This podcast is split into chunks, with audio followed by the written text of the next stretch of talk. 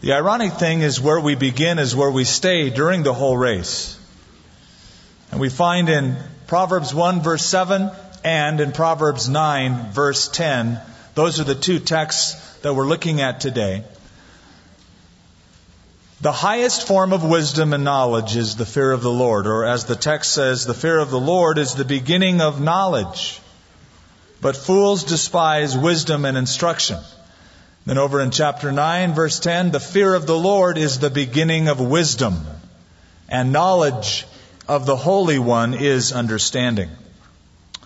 I heard of a man who was driving his car and he got a flat tire. It just happened that he had the flat tire right outside of an insane asylum.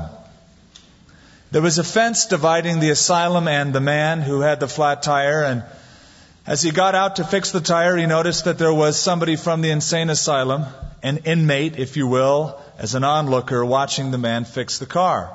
The guy got out, took the tire off the car in question to put the spare on, took the nuts of the wheel off and placed them in the hubcap of the tire. Without thinking, he accidentally tipped the hubcap. The nuts rolled down into the nearest sewer and they were lost. Now there's the guy by the side of the road. He's got a tire off, no nuts to put the wheel on, and he's scratching his head thinking, now what am I going to do? The inmate from the insane asylum speaks up.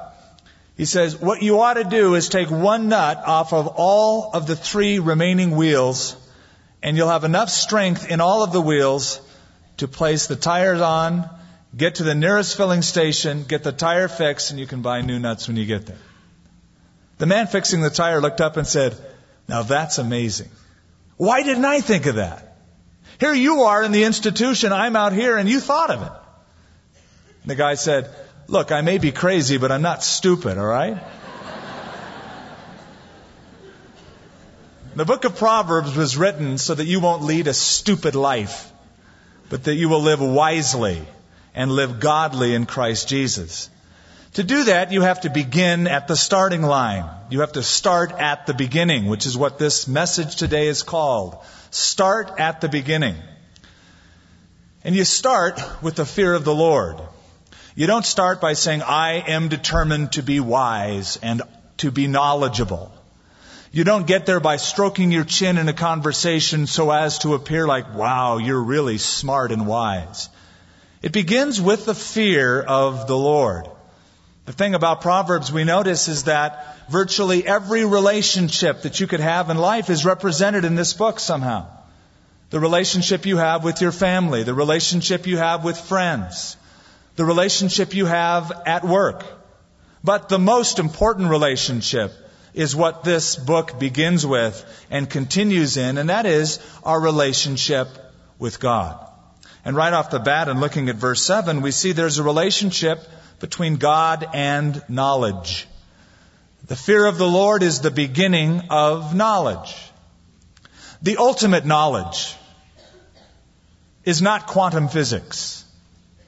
The ultimate knowledge is not technological computer knowledge. The ultimate knowledge is the knowledge of God. For it says, and knowledge of God in chapter 9 verse 10 is understanding.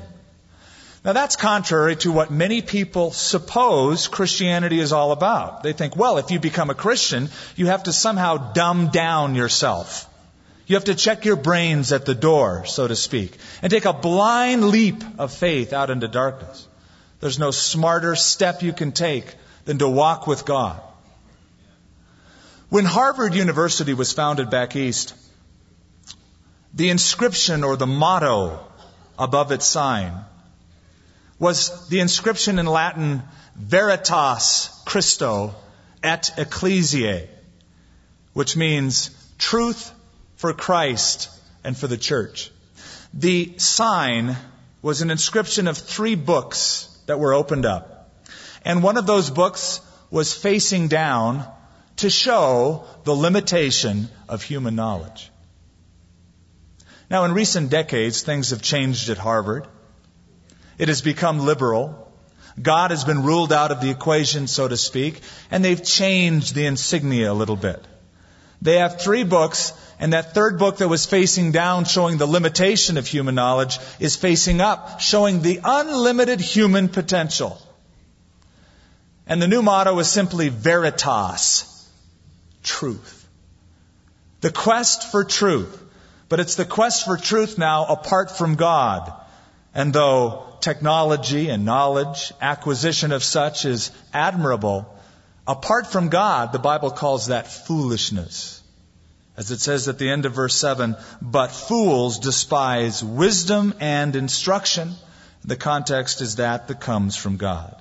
So greater technology, greater information doesn't necessarily make a greater person. A great person, one that begins at the right place, is one who has the fear of the Lord. Now, this is sort of a topical study today. There is a verse here and a verse in chapter 9, verse 10, but there are many other verses in the book of Proverbs. So I want to share with you about this fear of God a few things. First of all, the fear of the Lord is prominent in this book. And then we're going to see that the fear of the Lord is preeminent. Finally, the fear of the Lord is productive. It does something for you. Uh, verse 7 is the first mention of the fear of the Lord. Down in verse 29 is the second mention. Because they hated knowledge, did not choose the fear of the Lord. Uh, chapter 2, verse 5 says, Then you will understand the fear of the Lord. Chapter 3, verse 7, Do not be wise in your own eyes. Fear the Lord and depart from evil. And we'll stop there because there are at least 18 references to the fear of the Lord in this book alone. So the fear of the Lord is prominent in the book of Proverbs. And it's prominent in the Bible in general. If you were to count them up, you'd have at least 54 different occasions where the phrase fear of the Lord or fearing God is mentioned in the Bible. So it's got to be important. The question is, what does it mean? You know, these days, if you say you should have the fear of the Lord, people think, what are you nuts? That's outdated. This is a modern society. We have political correctness. You don't fear God anymore. God is repackaged. So it's important that we understand exactly what the fear of the Lord is. To do that, we need to know what the fear of the Lord is not. The fear of the Lord is not a superstitious terror of God, where you're always running around like the lion in the Wizard of Oz, scared of Oz himself, scared that somehow you're going to be pounced on. Yet that's how many people think of God. There's people all over who think that God is an angry, vengeful, narrow-minded God with his arms folded and he's got creases in his forehead. He's like deity with an attitude. Now, the ancient Greeks thought of their gods precisely as such. The gods of the Greeks were whimsical, they were capricious, you never knew where you stood with them, thus you would always live in terror of the gods. There was the god of the stream, the god of the valley, the god of the hills, the god of the ocean, the god of the natural disasters. They didn't like each other in the Greek pantheon. And as a human being living sort of in the midst of these capricious gods, you didn't know exactly how they thought about you from one day to the next. So that made you very nervous. And your ultimate objective in life, if you lived with the belief system of the Greek gods, is how can I placate them? How can I make them happy today at me so that they won't get mad at me and destroy me? One of the myths of the Greek gods shows the battle between Zeus, which is sort of the kingpin god, and Prometheus, one of the lesser gods.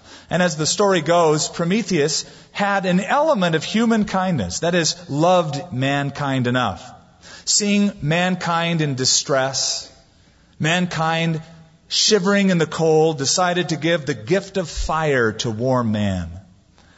When Zeus found out that Prometheus dared to be kind to men. He chained Prometheus to a rock island in the midst of the Adriatic Sea and commanded the vultures to come out and tear out his liver. That's how they lived, thinking these are the gods that I serve. They're infantile, they are hostile one toward another. And so they always lived in dread or terror of them. Today I find people that live in that kind of superstitious dread of God.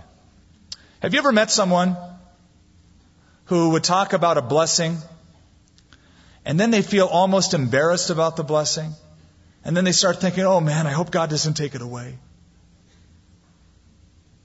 My life is going good. Oh, I'm sure that trouble is around the corner. God's going to take away this blessing. You know that back in Germany and Holland, where that mindset really came from as far as our culture is concerned, people lived that way. Let's say a couple guys were walking through the woods and they met each other. Let's call them, just for fun, Hans and Franz. And they're walking through the woods and Hans meets Franz and says, Oh, Franz, I just bought a new house. It's very good. I got it for a good price too. And Franz would say, Oh, Hans, that is good. I just got a, a, a wife and she's very good. I am very blessed. Suddenly they would realize their mistake. They've been talking about their blessing out in the open in the forest. You see, in those days, the ancient Germans and those who lived in Holland believed that the gods lived in the forest trees. And that if they heard that humans became happy or blessed, they would become angry and jealous and seek to destroy or steal their blessing. And so Hans and Franz would quickly run over to the nearest tree and start knocking on it. That's where we get the term knock on wood. And you'll hear a person say, Oh yeah, life is going great. Knock on wood.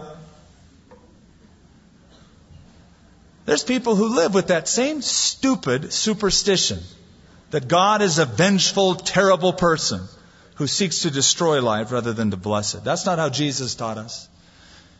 He said, up to this point, you haven't asked anything. Ask that your joy may be full. And when you pray, said Jesus, say, Our Father in heaven, give us this day our daily bread. Forgive us our debts as we forgive our debtors. That's a relationship not based on terror, but based on love. And the fear of the Lord does not mean an unhealthy terror, rather it means a healthy reverence. That's what the term fear of the Lord means. In verse 7, the phrase fear of the Lord is the Hebrew yirat Yahweh, which means to have reverence for someone like a child for his parents. Back in the book of Leviticus, God said, Children, honor, yirat. Have a reverence for, fear your mother and father. Not that the child should say, Dad's coming home, Mom's coming home, I'm so scared, but rather a healthy reverence. So here's a working definition of the fear of the Lord.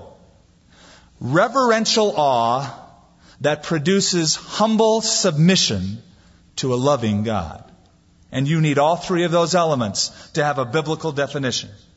Reverential awe that produces loving submission or humble submission to a loving God. Now the only fright or terror that would be involved in that relationship is that because I love and respect him so much, I am now afraid that I may somehow displease God or embarrass God's name, bringing shame to his holy name. I love him so much. I don't want to sin against him. Rather, I want to please him. God is the creator. I'm the creation. God is the father. I'm the child. God is the master. I am the servant. So I give reverence to God. He is reverend. By the way, as a PS, the only time the Bible uses the word reverend with a D is God. Not Reverend Skip, but Reverend God.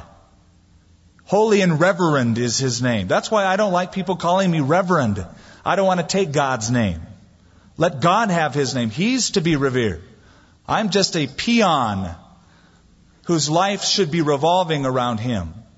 So, a person who fears the Lord is a person whose aim in life is to please the Lord. We want to please God. That's an important thought, and I fear it's been overlooked by a lot of people. God does not exist to serve you. That's not God's job in life. God is not a genie in the lamp where you take him off the shelf in time of trouble and you rub it and think good thoughts. And now God's going to make you happy and please you. God's life doesn't revolve around you. Your life must revolve around God. This universe is not a cosmic playpen to give you pleasure. But the Bible says all things were created, Revelation 4, for God's pleasure. Your life was meant to give pleasure to your Creator. Now that's why Paul the Apostle described the difference. He cut the cake and he said, okay, this is where you live to please God. Now let me describe the unbelieving world. And in Romans chapter 3, he described that unbelieving world. He says, There's no one who seeks after God. There's no one who goes God's way. They've all turned aside. They've gone their own way. And he wrapped it up by saying, There is no fear of God before their eyes. In other words, they don't care about pleasing God. They care about pleasing them. Life revolves around their pleasure scale. Now, I think that the value of the world that says there is no fear of God before my eyes is slowly creeping into the church. Where rather than living with a healthy, godly reverence for Him that would bring a humble submission to a loving God, we evaluate God and church according to our pleasure scale. How much pleasure does God give me? What will God do for me? And we start making evaluations. The world's slogans have somehow come into the church. You owe it to yourself. Love yourself. Be your own best friend. And so churches have become self-help programs to meet felt needs rather than my life exists to give God pleasure and glory. The tables have now been turned. That's how many people approach Jesus Christ. We ask them, do you want joy? Do you want peace? Of course they do. So we say, well, accept Jesus. Wait a minute. You don't accept Jesus. Jesus accepts you. The Bible says God will accept you in the beloved because of Jesus. You can receive Him as your Lord and Savior. That's the smartest move you'll ever make. But we somehow twist the tables and think that God exists for my pleasure. Back in the 1830s, a little girl, a British girl, was going to school with a private tutor. Her name was Vicky.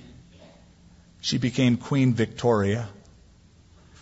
And little Victoria was studying, and that day her lesson was on the monarchy of England, and she studied the genealogical charts, and her tutor told her and showed her name in the records showing that Victoria would be the next Queen of England. Now, she, she had no clue up to this point. For the first time, this little girl discovered the next queen who sits on the throne will be me when I grow up. First thing she did is wept. And then she turned to her tutor and said, I will be good. I'll be a good queen. The knowledge of her lofty position to serve the people motivated her to want to do right. And those who fear the Lord, saying, My lofty position as a child of the king, oh, I want to serve him, I want to do good. That's the motivation. So the fear of the Lord is prominent. Secondly, the fear of the Lord is preeminent. And I draw your attention to the text itself. The fear of the Lord is the, notice, the beginning of knowledge. Chapter 9 verse 10. The fear of the Lord is the beginning of wisdom. Now when you think of beginning, you think of where you start and then leave. You have a starting point. It's a foundation. But eventually you'll graduate from that starting point and as you move on chronologically, you'll move on from stage to stage. And I guess you begin with the fear of God and then you leave it and go on to something else. That's not what it means. It does not mean the beginning of a time. The word beginning here means first in order of place, rank, value, or importance. So it could be translated, the fear of the Lord is the chief part of knowledge. Or the fear of the Lord is the first controlling principle. One translation says, the fear of Jehovah is the summit of all knowledge. It's the place we begin, and it is the place we abide. And if you know anything, or are wise in anything, you never leave the fear of the Lord. If you do, you become what the Bible calls foolish. And so Solomon, Who wrote Proverbs? Who wrote this text? Who left it all and started searching in all different directions? He wrote about it in his own personal journal, the book of Ecclesiastes. I tried women, I tried song, I tried parties, I tried vegetables, I tried everything. Finally, he says, now all has been heard, and here is the conclusion of the matter. Fear God, he said. Fear God and keep his commandments, for this is the whole duty of man. In other words, the smartest thing you'll ever do is to constantly live with the highest priority in life, a fear of God. The smartest thing you can do. Now, when you do that, you will be fulfilled. But that is a byproduct. If you want a fulfilling life, if you want happiness, you'll not find it by seeking a fulfilling life or seeking happiness. If you want fulfillment, you'll do it God's way. Or you might say, keep the main thing the main thing.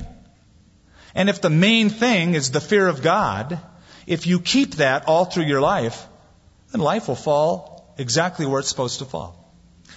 I found something that I thought was enlightening. It never dawned on me till I read this survey done by a polling organization of Americans. And you know, polls are being done all the time. I like to find them and read them. They're indicators up to a point. And uh, they asked Americans of different areas of the country, educational backgrounds, ethnic backgrounds, on and on and on, this question. What are you looking for most in life? Now, they expected answers like, well, I want to have a job that pays so much a year, or I want a nice house in this neighborhood, or I want my kids to go to this school, some material kind of an answer. This is what they found. The top three things that people want in life were love, joy, and peace. The reason I say, wow, that's amazing, is that's exactly what Galatians says the fruit of the Spirit is. The fruit of the Spirit is love, joy, peace, and then long suffering and all of the others. The very things that people want and ache for in life, God says, I want to give them to you, but they are a byproduct of keeping the main thing, the main thing, the fear of the Lord is the chief part of knowledge and wisdom. I like to look at life as lived on two planes. It keeps things balanced for me. The two planes are a vertical plane, our relationship Godward. The second plane is a horizontal plane, our relationships manward. These planes intersect.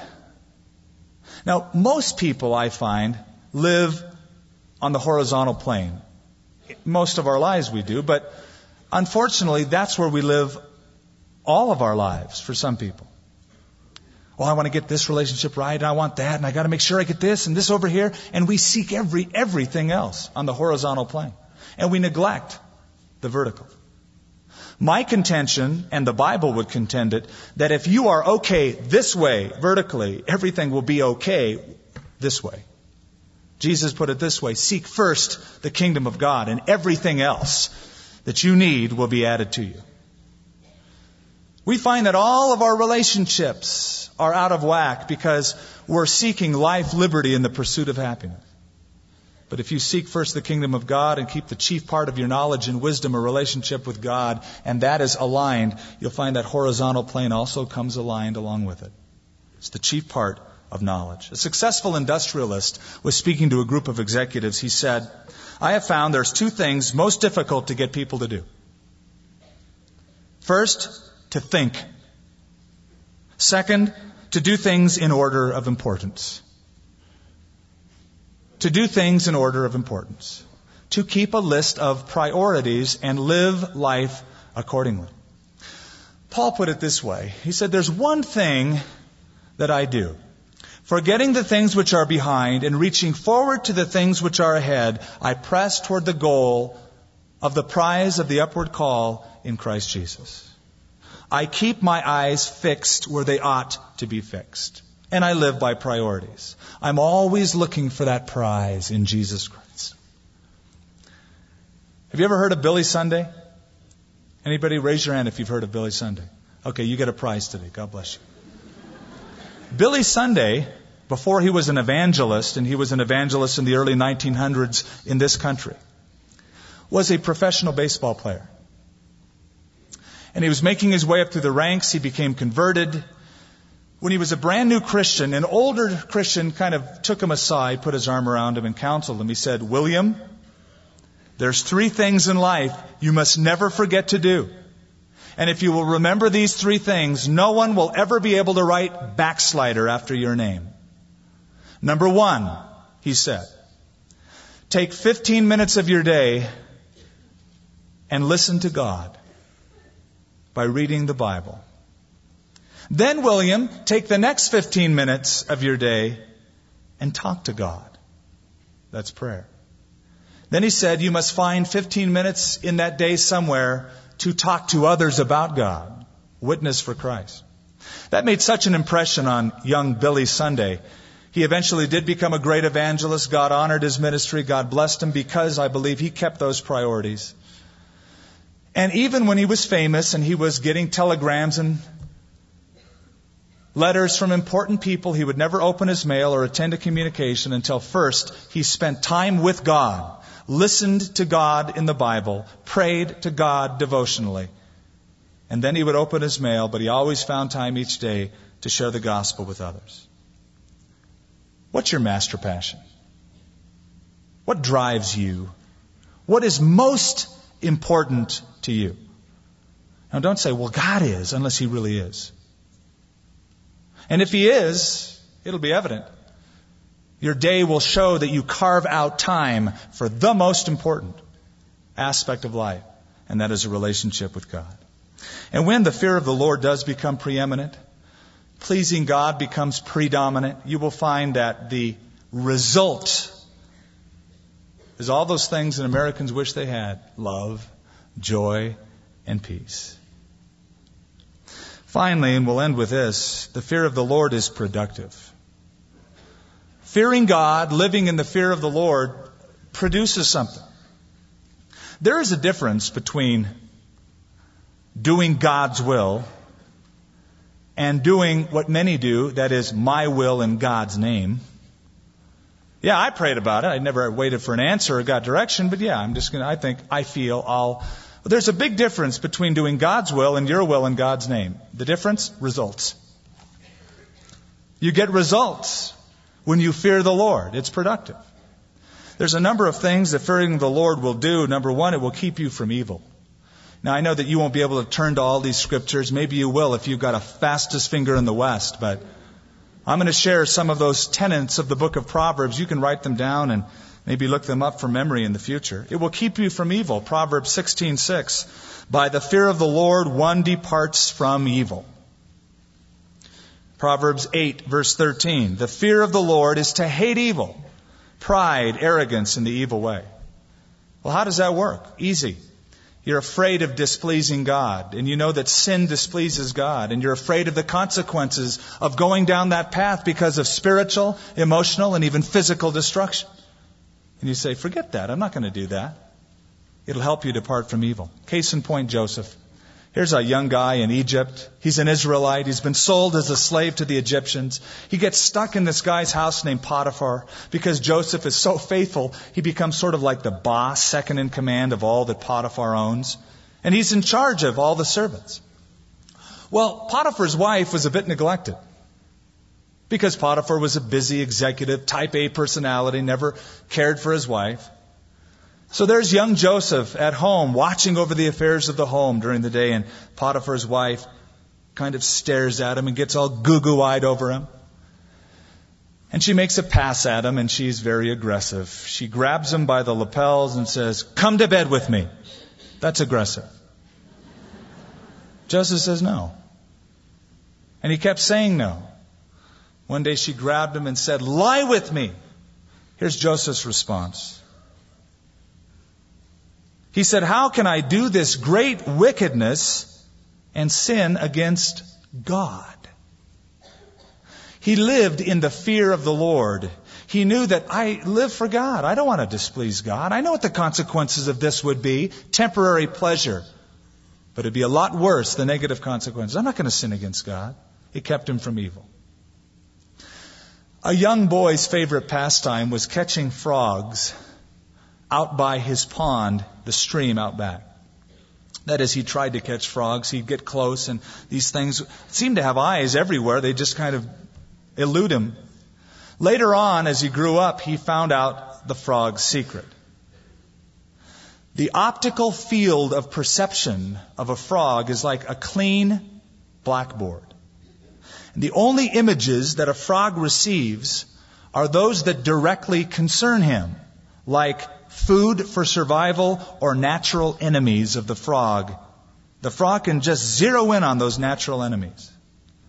That means that frogs are never distracted by that which is not important because of their makeup. They just can see and perceive an enemy and boom, they're out of there. That's generally how it works. The fear of the Lord, in a spiritual sense, does much the same thing. It gives you new eyes, new sensitivities. You are involved in a situation and your spirit becomes sensitive to it. Red flags go up, flashers sort of go on in your spirit, and you go, warning, warning, stay away. And you think, this is not smart. I could displease God. Secondly, the fear of God will prolong your life. You say, how is that? Well, if it keeps you from evil, you can see how it would prolong your life. Proverbs chapter 10 verse 27, the fear of the Lord prolongs days, but the years of the wicked will be shortened. There are many people who, because of their wickedness, end their lives quick. Because of their alcoholic problem or drug problem, because of their sexual promiscuity, may contract a sexually transmitted disease. Also, the fear of God will keep a person from the judgment of God as God would pour it out on other people. Remember Noah? It says that Noah, even though everybody laughed at him, he prepared an ark for the saving of his household, Hebrews tells us, because he was moved with godly fear. He was moved with godly fear, so it will prolong your life. Another scripture that comes to mind is the commandments, where it says, Children, honor your father and your mother, that your days may be long upon the earth. You say, does that mean that every child who honors father and mother will live to be? No, it doesn't mean that at all. But think about it in the Jewish context of the Old Testament. What was the penalty for in the camp of Israel coming up against father or mother and opening, openly rebelling against them? Capital punishment. That's why Paul said it's the first commandment with a promise. You want a short life? Just lip off in the camp of Israel to mom and dad. You want a long life? Honor them. It will keep you from evil. It will keep you from judgment. It will prolong your days. Thirdly, it will increase the quality of your life. There's a lot of scriptures I could give you, so I'm just going to sum it up under that title. Fearing the Lord will up your quality of life. In that it will give you confidence and it will make your life overflowing. It says in Proverbs 22, by humility and the fear of the Lord are riches and honor and life. Now I want you to turn with me to a scripture in Proverbs chapter 14 because there are two verses of scripture that talk about this, the quality of life and they're next to each other. Proverbs 14. Verse 26 and 27. In the fear of the Lord, there is strong confidence, and his children will have a place of refuge. Now, think about that for a minute. The fear of the Lord will increase the quality of your life in that you will live confidently. Wouldn't you like to live confidently? knowing that God has promised you what He's promised you, and you can just go through life trusting that God knows best. I think of Abraham. There's a guy who lived confidently. God said, Abraham, your son Isaac will bless the world. I'm going to propagate the nation through him.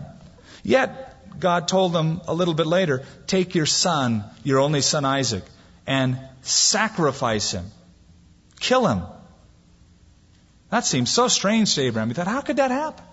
How can I kill my son and yet God's going to propagate the nation through him? He'll be dead. How could he do it? Well, here he was out there, and he took the knife, and the angel stopped him. And God said, Stop, Abraham. For now I see that you fear God in that you have not withheld your only son from me. Hebrews tells us that Abraham thought if he's dead, God will even raise him up from the dead. He was confident that no matter what, he would be God's man in this situation and obey God implicitly. General Jackson, it was said, feared God and nobody else. And when the Confederate troops had fallen back at Bull Run, General Lee, to rally his troops, told his men, Keep your eyes on Jackson, for he is like a stone wall. Hence, Jackson got the name Stonewall Jackson, because it is said he feared God and nobody else. You know, if you do fear God, you don't have to be afraid of anybody else. The fear of man brings the snare, the Bible says. And if you kneel before God and you are submitting to Him, you can stand before anybody. Now look at verse 27.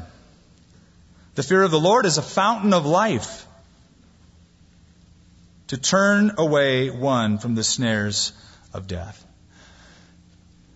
Again, it will increase the quality of your life. You'll have an overflowing life. Jesus said, I have come that you might have life and have it more abundantly, have it to the full.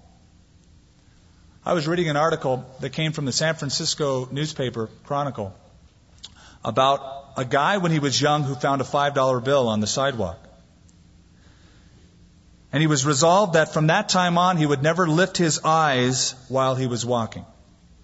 The article said that over the years he's accumulated, among other things, 29,516 buttons, 54,172 pins, 12 cents, a bent back, and a miserly disposition. But the article said he's lost something too. He's lost the smiles of friends coming his way, the beauty of the blue sky, the dazzling stars.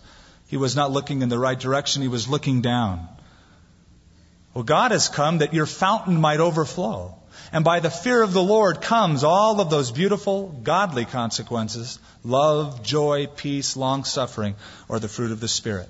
And so we sing that song, Fix Your Eyes Upon Jesus. Look full in His wonderful face, and the things of earth will grow strangely dim in the light of His glory and grace.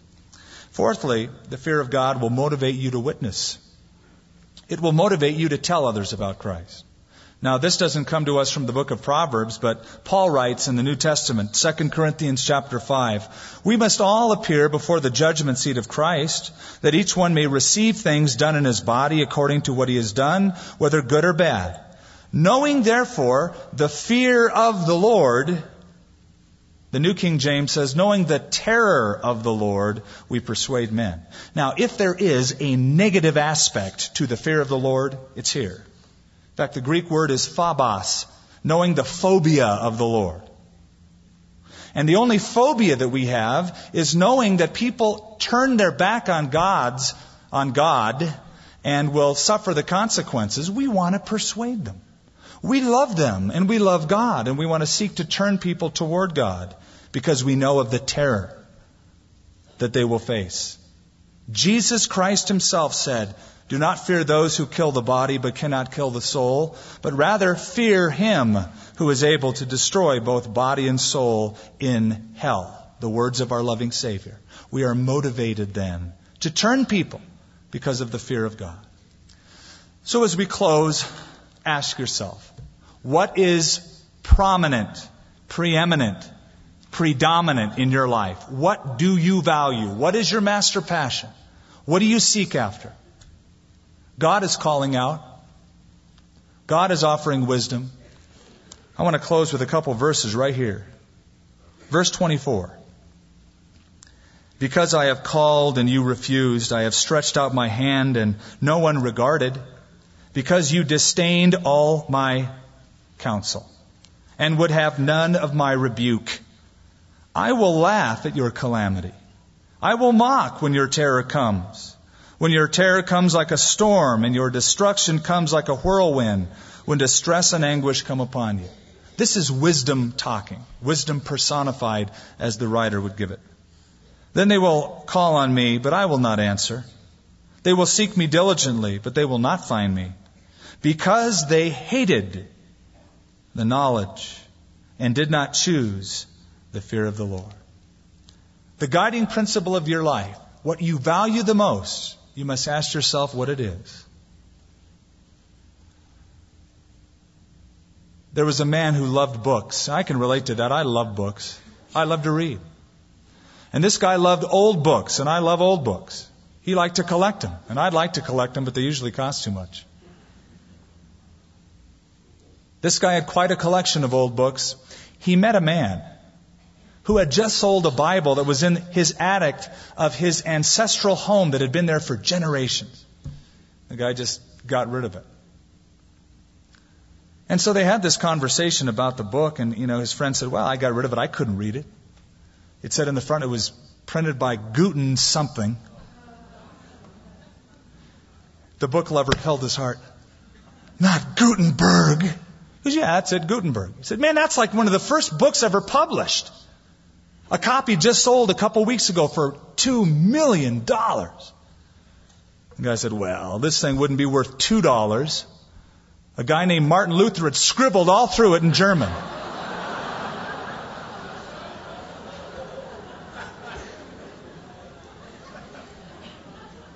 Ouch. How odd that our culture places such a high value on stupid things. Things that have no eternal value, things that will not be productive like the fear of God, and we would minimize that which is of the highest value. So if you want your life to count, you want to live wisely, you begin and you remain in the reverential awe that produces humble submission to a loving God. Father, we want to continue and abide in that place of a healthy fear of the Lord, which you said is knowledge and is the chief part of wisdom. Lord, there are many role models around us that are not smart ones, that are not wise ones. They are foolish role models. And yet we seek to emulate our life and pattern our life after that which is valueless, rather than hold with true value the knowledge of God and wisdom that comes from God. Help us, O Lord, to readjust our priorities. And as the fear of the Lord is prominent, may it be preeminent in our own lives that it might be productive. In Jesus' name, amen.